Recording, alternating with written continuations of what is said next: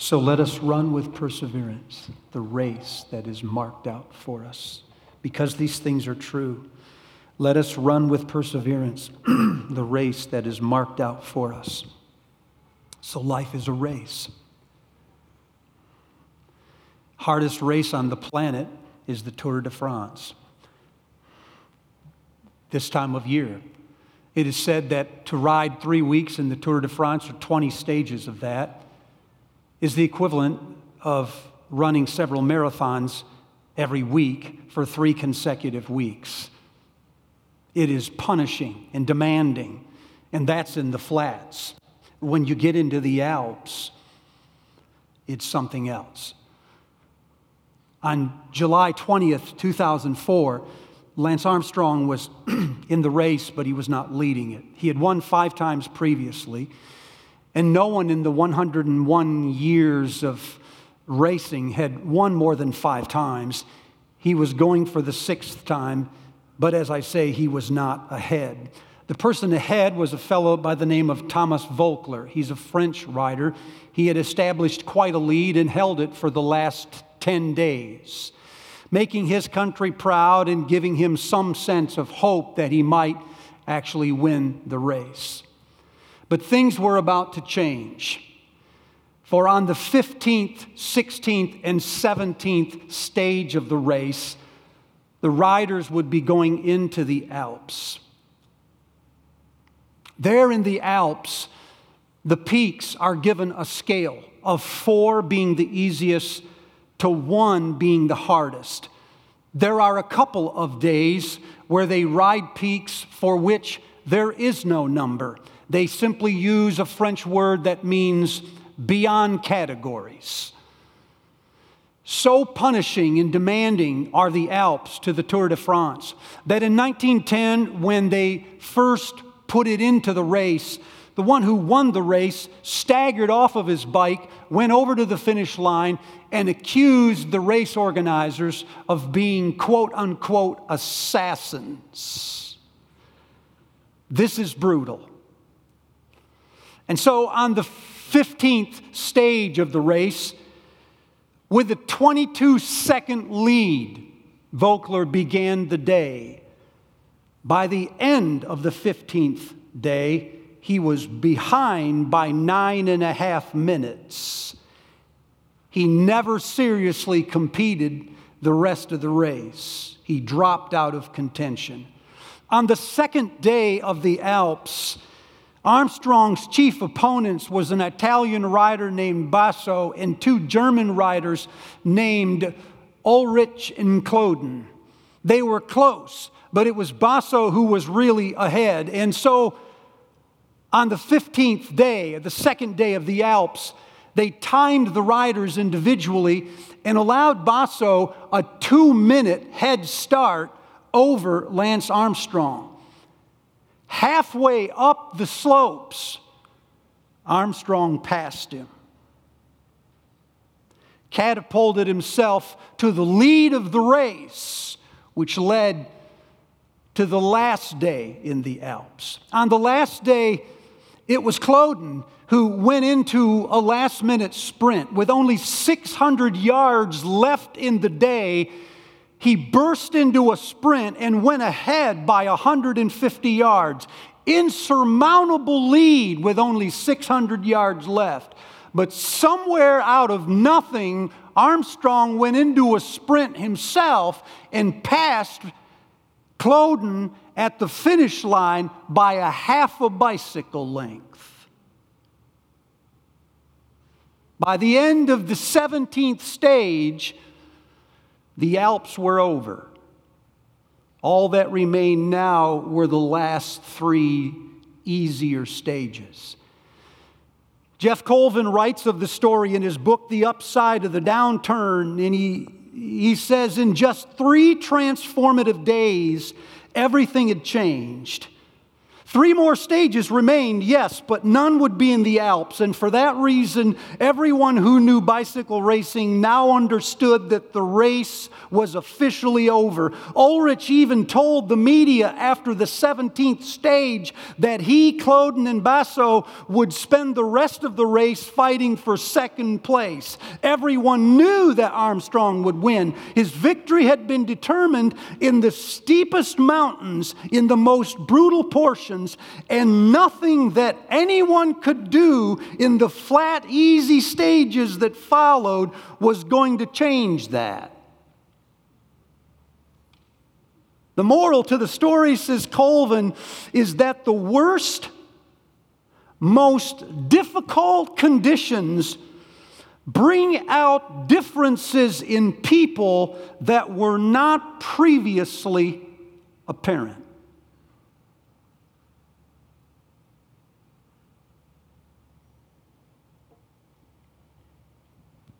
The worst, most difficult conditions bring out differences in people that were not previously apparent, turning leaders into losers, and some losers into winners. If life is a race, it's more a Tour de France than a sprint. I mean, it has different stages. It's not one race, it's like 20 back to back to back. And in each one of these stages of life, the terrain can change. Suddenly, you can find yourself going from the flat, easy land into the harder terrain through no fault of your own and it's an entirely different race. And differences suddenly become apparent. There are, for most of our lives, the flat, easy stages of the Christian life and the primary thing required of you in the flat, easy stages is self discipline and that you avoid distractions, that you not get lost in some other pursuit, that you not let some besetting sin attach itself to you. And so you hear lots of sermons in churches, including this one, about resisting sin and about self discipline, because so much of our lives is run in the flat, easy stages. And the chief obstacle is distractions or sins. But then there are the Alps. And some of these seasons are beyond categories, where the chief obstacle is not sin, but fatigue, weariness. Suddenly we find ourselves in a season of life that we were not prepared for, and it shakes us to the core. Do you know what I mean? You pray for something and there is no answer. You say, No, the answer was no. No, there was no answer. There was not even the courtesy of a no.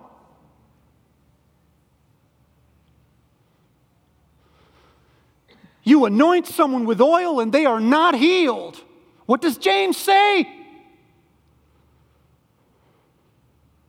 Well, you have that, you have that wrong. What else? You are faithful in your marriage. Your partner is not. They run off and join with someone else. You intercede for your children, and they are still to this day on the streets, not inside the church like you imagined. You waited for God and no one showed up. You preached and no one was converted. You were called, but you can't find a job or you can't raise the support. And suddenly you find yourselves in a stretch that you are not ready for. And if you allow me to push the analogy one more time, I think sometimes that the church is not doing a great job with people in the Alps. Most of our worship is about praise and celebration, which is wonderful on the flat, easy times. But it doesn't sound good in the Alps. It seems like a mockery to you. It's suspended disbelief. Sermons almost all presume that we have more control over our lives than we actually have. And they challenge us to set away sins and for self discipline. That works beautifully in the flat, easy stages. It is almost nothing to people in the Alps. Testimonies all have happy endings. Conversations in the atrium are brief. Even when we pray at the altar, we are prayed over and then quickly dismissed. We are not built for the Alps. So I think we're losing people in the Alps. I think if you were to interview people in a church that have um, stalled in their spiritual lives, um, I, I think for every one person who sinned away grace, there would be four who just got tired. They ran into something that they could not reconcile with faith, and there was no apparent answer. And they didn't quit because they're afraid of the consequences, but they just stopped moving. They're stuck. And sometimes they haven't moved for years. And so when we stand up on days like this to address these people and talk directly to you, if you're one of these people, it seems to the rest of us like a downer, you know? Because we are wired for resolution, we're wired for answers. The moment someone finds out we're in the Alps, they come forward with what it takes to get us out. We can't take this. And then quickly disengage. Listen to me. They quickly disengage if the advice doesn't work. Not many people are wired to just stay in it. I want to spend the rest of the day talking directly to you if you find yourself in that season. I take as my text Hebrews chapter 11. For the first two thirds of Hebrews 11, we heard of great, illustrious heroes. And in every instance, did you notice the person's name was given first and then their heroic feat? By faith, Noah built an ark. By faith, Abraham left. By faith, Moses left Egypt. By faith, Jacob leaned on his staff and worshiped. You know, and the chapter is so full of these heroes that went up against hard things. And then when they had enough faith, it changed. And if we're not careful, the side effect of this is that it leads us to believe that if we just have enough faith, it will change. So we find ourselves in a situation where we are in the Alps, and our first response is, I must not have enough faith. And again, the church reinforces this. I mean, to look at us and say, if, if something's not right in your life, then you must be doing something wrong because we are wired for flat, easy stages. We are not wired for the Alps. And instead of running to the lap of the church, which is to be the mother, the sanctuary for people in the Alps, what happens instead is like we are held accountable for not having enough faith. And you say, This is the only faith I know how to have. So I want to take the guilt off of you to start with. I want to suggest that you do not need more faith. And you do not need another kind of faith. There's only one kind. You need the same faith you've always had to do something else for you now that you're in the Alps. Let me say that again. You need the same faith that you had since you were a kid to lift other things and to give you other powers than the ones you always had your whole life. So it's not more faith, it's the same faith doing something else. Let me show you what I mean.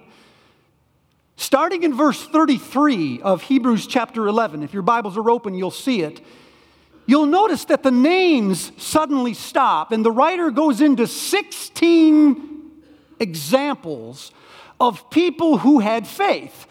And these 16 examples are like a congregation that Alex talked about last week. They're not individual examples, they had their own stories, but they really stand as one collective voice and say, By faith you hold on, by faith you persevere. And they speak of what faith did for them, and they speak of what faith did to them. Let me say that in slow motion.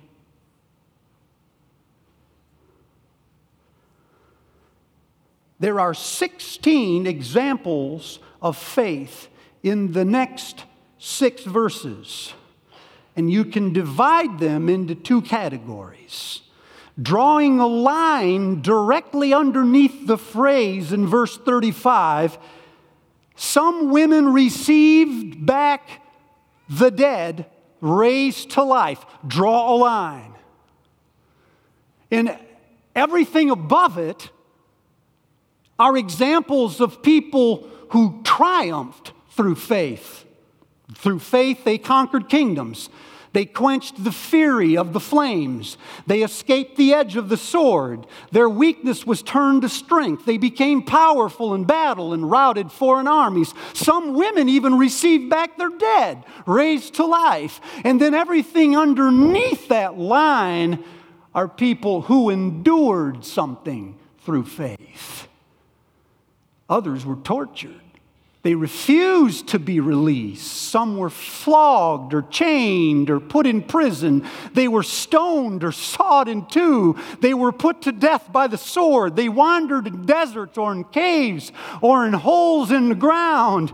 And the first thing I want to tell you, if you find yourself in the Alps, is that faith has both parts.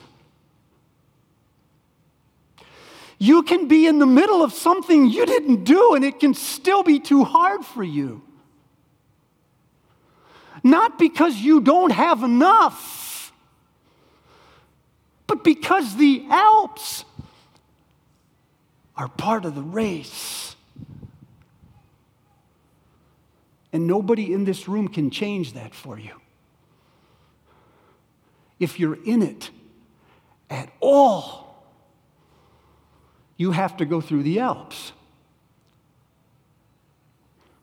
And when you get there, you must not beat yourself for lacking something. You only add insult to injury. Instead, you must give yourself the freedom to argue with God without leaving Him.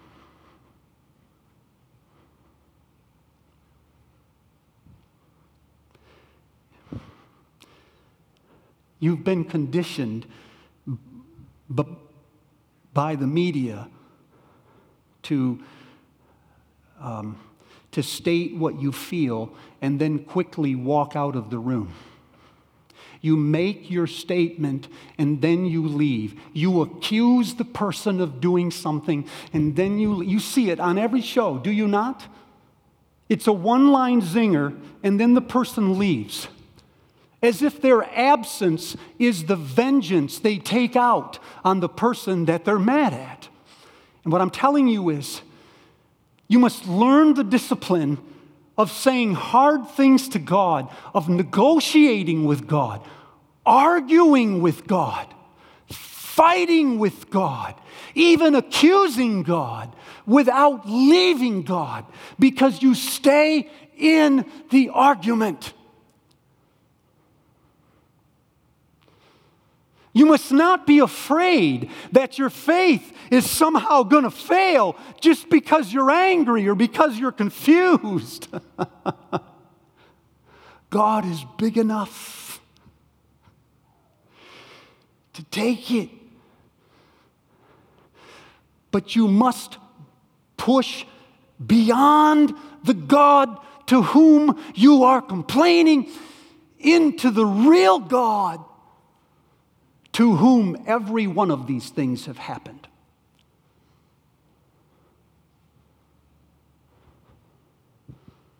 Let me say that in slow motion.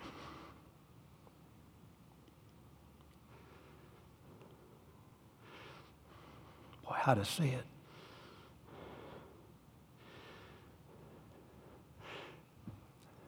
If faith is what it takes to triumph, then you would expect that Jesus of Nazareth would never have gone through the Alps.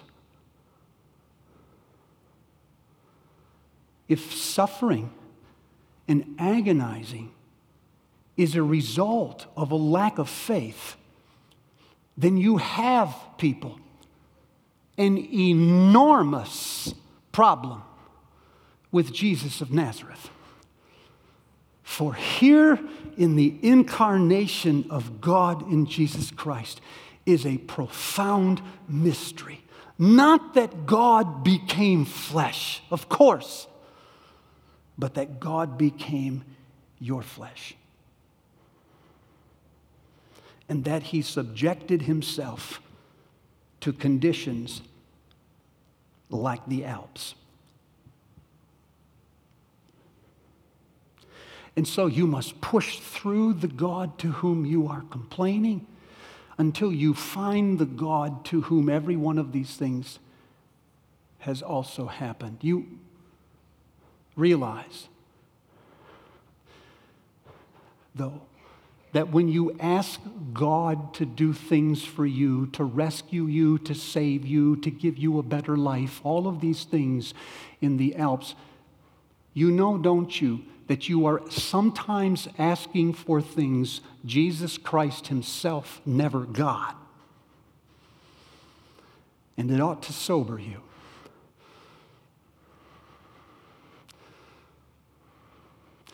But if you can find that God,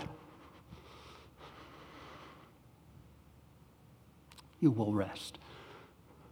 Man of sorrows, what a name for the Son of God who came, ruined sinners to reclaim. Hallelujah, what a Savior. Lifted up was he to die. It is finished, was his cry. Now in heaven exalted high. Hallelujah, what a Savior. Luther reminded us it was Jesus who said, My God, why have you forsaken me? And died without hearing an answer no resolution, no quick, easy solutions. But if we can get there, church, we are on our way to conquering this part of the race. Let me suggest another part of this for you. You must learn to lose the battles without losing sight of the goal It seems to me that faith is like a half moon. There's a part of faith where everything is shining and bright, And there's a part of faith that is hidden and dark. And sometimes, if you look at the moon, half moon, as a child, you are tempted to believe that there is only a half moon. You don't know until some adult tells you that there is actually a whole moon, but half of it lies hidden in the shadows. Faith is very much this way. Just as there is a faith that is bright and apparent to everyone, the faith of triumph, there is a faith that is quiet and hidden, that loses, that submits to the powers that be in the shadows. Just as there is a faith that prays for the victory, there is a faith that endures defeat when it knows defeat is inevitable, but it never takes its eyes off the end of the race. Where Christ Himself is victor. When we were kids, we loved the story of. Um, of uh, Shadrach, Meshach, and Abednego. Three Hebrew children that were thrown into the fiery furnace. You, you, you all know the story. Sometimes I hear that you didn't tell us the story, and I don't know the story. I'll be very, very fast. Nebuchadnezzar is the BC version of ISIS. He creates an image and requires everyone in the land to change their religion or he'll kill them. But there are three Hebrew children who refuse to bow down before the image. Nebuchadnezzar hears about it, he's enraged. Instead of putting them to death, he decides to be merciful. So he pulls them in and he says to them, I'm giving you a second chance to bow before the image. When you hear the horn blow and you bow before the image, then all will be well. But if you refuse to bow, I will throw you into the blazing furnace. And then this is what he says And then what God will rescue you from my hand? And the three children say, Sir, we worship the Lord our God and He will rescue us from your hand. He is the one who is able to save us from the fiery furnace. And then they say, but if He does not, we still will not bow down. I caught that again two weeks ago as I was reading through Daniel. If he does not. If he does not. And I made a note to myself in the side margins of the Bible that said, What do you do if he does not? You who are addicted to winning, what do you do if he does not? You who always have answers, what do you do if he does not? You who imagine that God is always logical, rational, safe within the confines of your theology, what do you do if He does not? You have to separate faith from the outcomes of faith and learn to do what is right, even when there is no apparent benefit.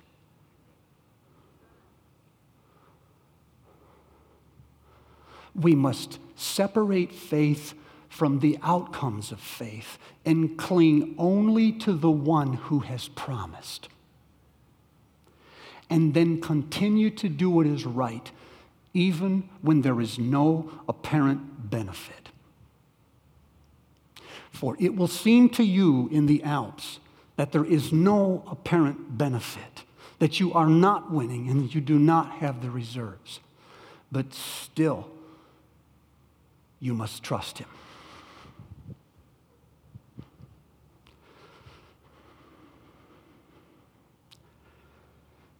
Last, I, I want to tell you in this journey that you must not worry about losing your faith.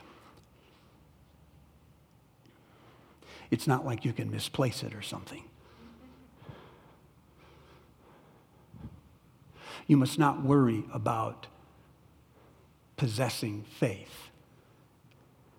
You must know in this season that your faith is possessing you. Uh, there are times when you can hold on to faith and it will take you places uh, where you never could go. You will conquer kingdoms and rout armies. But then there are times when you can do nothing and your faith is simply holding you. And if the Bible is anything, church, it is a litany of things that God is doing for you. It is not a list of things that you have to do for God. What kind of a God is He if He needs you to do these things? It is better for you just to rest in the sovereignty of an Almighty God. Bare your soul, make your accusations but be honest about them. Talk to yourself. Just don't listen to yourself. Allow yourself to rant, but know at the end of the day, God has you. The psalmist said, If I go to the highest heavens, you are there. Literally in Hebrews, it's thou. If I go to the highest heavens, thou. If I make my bed in hell, thou. If I go to the wings of the dawn, even there, thou. I can't get away from you, is what the psalmist says. Isaiah said, Fear not, for I have redeemed you. You're not losing your faith. You've not fallen off the course. God hasn't stopped listening to you. He's not angry with you.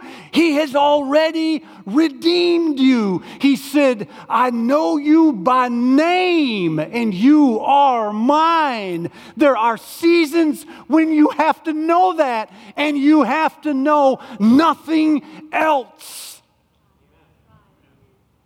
Paul said in 2 Timothy chapter 2, when you are faithless, he is faithful because he cannot deny his own. It's not in his nature, it's in your nature, but it isn't in his nature. He would have to be a different kind of God to do to you what you're doing to him. And Jonah fled from the word of the Lord and he ran to Tarshish and God sent a giant whale, swallowed him whole.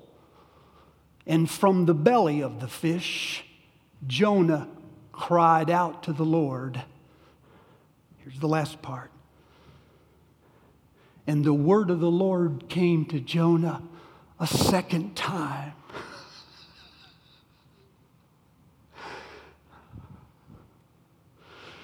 You can't run he will find you. That Jesus said to Peter on the shores of Galilee after the third denial Take some of the fish that you caught and bring them over here and put them with mine. You'd expect him to say, You keep them separate.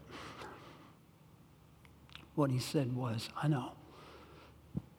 Take what you got and put it with mine.